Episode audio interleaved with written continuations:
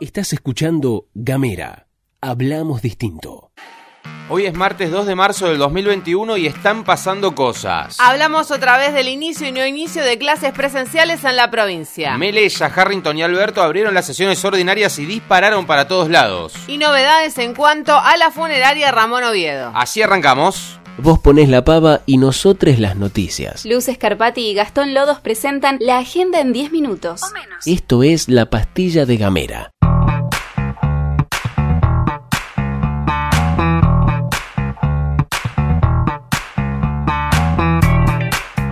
La pastilla anterior te contamos el complejo marco en el que dieron inicio las clases en Tierra del Fuego. Mientras que las escuelas de gestión privada comenzaron bajo la modalidad presencial, en las escuelas de gestión pública la disposición de gobierno fue que solo los últimos años de los diferentes ciclos comiencen de forma presencial. A todo esto el gremio docente decretó un paro por 48 horas. Marcelo Ovejero, secretario adjunto de SADOP, entidad gremial que representa a docentes que trabajan en las escuelas privadas, manifestó a Gamera la disconformidad del sector. En principio, la resolución 411 del Ministerio eh, decía que la presencialidad solamente estaba habilitada para los sextos años de 2020, pero desde la Dirección de Educación de Gestión Privada se autorizó a los establecimientos la presencialidad eh, en, una modalidad diferente, eh, incorporando otros cursos. De manera que podemos decir que la mayoría de las alumnas y los alumnos de gestión privada han regresado a la presencialidad. Estas contradicciones del Ministerio no han hecho más que agregar incertidumbre a un regreso que ya de por sí es complejo.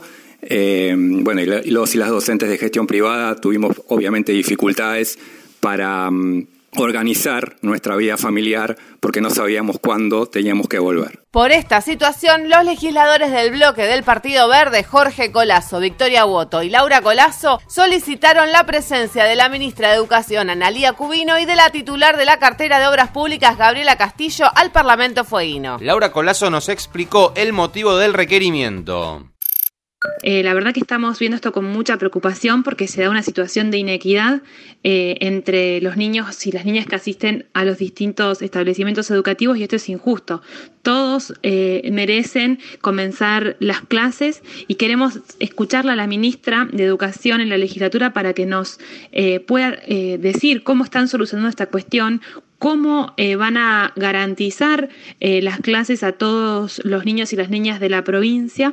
Y eh, otra de las cuestiones que vamos a plantear tienen que ver con el, equipamiento tecnológico que necesitan eh, muchos alumnos, alumnas y docentes, porque también se da a, en algunos casos no la posibilidad de hacer una parte de manera de asistencia a clases de manera virtual. La ministra aseguró a través de Gacetillo Oficial que el próximo lunes 8 de marzo van a iniciar la presencialidad de los estudiantes de primero, segundo y sexto grado de nivel primario, los de primero, segundo y sexto grado de nivel secundario, como también los niños de salas de 5 años del nivel inicial. Vamos a cambiar de tema porque ayer fue día de apertura de sesiones, porque además de Alberto Fernández, que ya vamos a hablar de eso más tarde, hicieron lo propio Gustavo Melella en la legislatura fueguina y Daniel Harrington en el Consejo Deliberante de Tolwyn. Melella hizo un repaso de su primer año de gestión. Anunció la continuidad del programa Progreso, programa que surgió en el marco de la pandemia que consistió en la inyección de recursos al sistema productivo. El programa fue financiado en parte con los recursos provenientes de los 200 millones de dólares en bonos emitidos durante 2017. De esa deuda también habló el gobernador, remarcando que intentan llevar adelante un proceso de negociación con los tenedores de los títulos, pero sin demasiadas precisiones en cuanto a los términos en los que viene esa negociación. Entre muchos otros puntos, el gobernador de la provincia habló sobre la necesidad de garantizar la paridad de género y la diversidad y le tiró un palito a la justicia.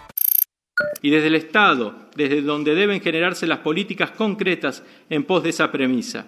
Por eso nuestra gestión provincial está al frente de lo que significa la participación de mujeres en ámbitos ministeriales y de decisión, con un 67% por encima de cualquier otra jurisdicción a nivel nacional. Y deseo que esta misma integración se dé en todos, en todas las instituciones de la provincia, que se dé en la justicia, se dé en el Tribunal de Cuentas. Veía la pirámide de formación de la justicia. Y es cierto que en los niveles más bajos hay muchas mujeres, pero en los niveles más altos pareciera que hubiera un techo de cristal que no lo permite. A la tarde, en el corazón de la isla, en la ciudad de Tolwyn, Daniel Harrington también hizo un repaso sobre el primer año de gestión y anunció la creación de la Plaza de la Memoria, el proyecto de digitalización y modernización informática de la administración pública. Esto consiste en poner en marcha los expedientes digitales, el sistema de rentas y el botón de pago y el legajo digital para el área de recursos humanos. Para cerrar, Harrington manifestó, el único temor que tengo no es en vista al 2023, sino a que el tiempo pase y no poder transformar la realidad del Tolwyn que todos nos merecemos. Hace unos días te comentamos sobre el depósito en el que la funeraria Ramón Oviedo tiene los cuerpos de personas que fallecieron por diferentes causas no relacionadas al coronavirus y que por ese motivo y la atención del sistema no pudieron ser cremados en la cooperativa de Río Grande. El caso más dramático es el de una mujer cuyo padre falleció hace casi un año. Familiares realizaron una denuncia sobre el caso. La jueza María Cristina Barrio Nuevo ordenó que los cuerpos sean trasladados a instalaciones acordes. Ayer fueron trasladados nueve cuerpos a instalaciones que tiene la municipalidad en el cementerio de antiguos pobladores. Ángel Oviedo, el titular de la funeraria, informó que ya presentó en la justicia el plan de traslado del resto de los cuerpos. Se realizarán cuatro viajes a crematorios del norte del país, uno a Punta Alta y otro a Treleu. Encontranos en Spotify. Somos Gamera Podcast.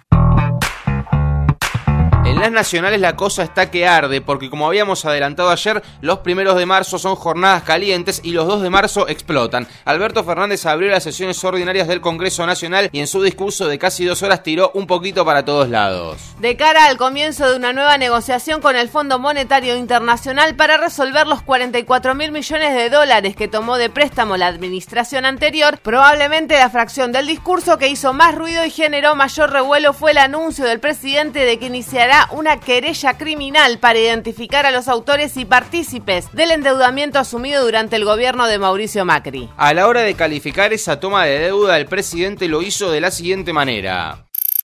Endeudar al país de ese modo, permitir que los recursos que ingresaron solo hayan posibilitado la más asombrosa fuga de divisas que nuestra historia registra, y que la toma de semejantes créditos haya sido resuelta entre gallos y medianoche, sin intervenciones judiciales y técnicas previas, con total irresponsabilidad y a espaldas de este Congreso Nacional, no puede ser visto de otro modo que no sea una administración fraudulenta y una malversación de caudales públicos como nunca antes habíamos registrado.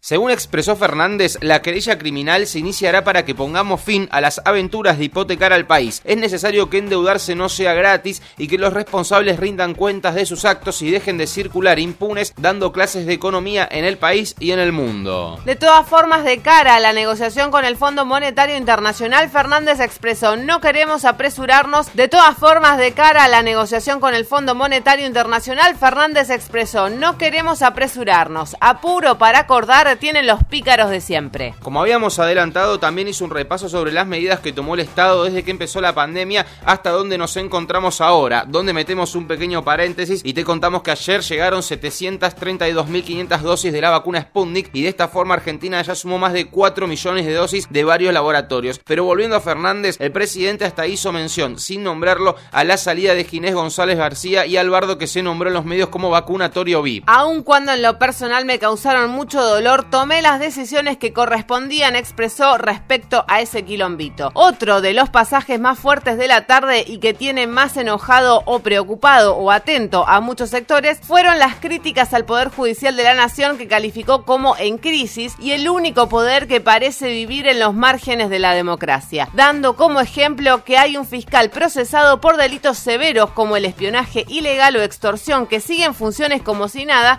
en referencia a Carlos Estornelli. Luego de ese diagnóstico expresó que la reforma del Poder Judicial es una demanda impostergable de la sociedad. La gran pregunta, y esto lo decimos nosotros, es qué pasará con esa reforma, ya que el año pasado todo pareció indicar que quien la postergó fue el propio gobierno, quizás por la falta de acuerdos o de consensos. Bueno, hay que preguntarse qué onda con el año electoral. Para luchar contra la violencia de género, pidió que dentro de la reforma judicial se incluya la perspectiva perspectiva de género, ya que los femicidios se consuman sin que muchos jueces y fiscales hagan lo necesario para impedirlos. Además, propuso que se convierta esta lucha en una política de Estado y una política de la sociedad. Lo hicimos con memoria, verdad y justicia, dijo el primer mandatario. Ahora vamos a hacerlo también con la intolerancia a estas violencias. Como para ir cerrando, anunció que enviará al Congreso una serie de proyectos de ley, entre los que se destaca una ley de cannabis medicinal para autorizar el cultivo industrial con fines medicinales, justamente, incentivos a la producción de movilidad sustentable, fortalecer las compras de medicamentos, una ley para promover la industria hidrocarburífera desde su extracción hasta la industrialización y además impulsará un proyecto de ley para desdolarizar las tarifas de los servicios públicos. Todo esto es como plan para 2021, así que veremos qué pasa. Hasta acá llegamos, muchas gracias. Hasta la próxima.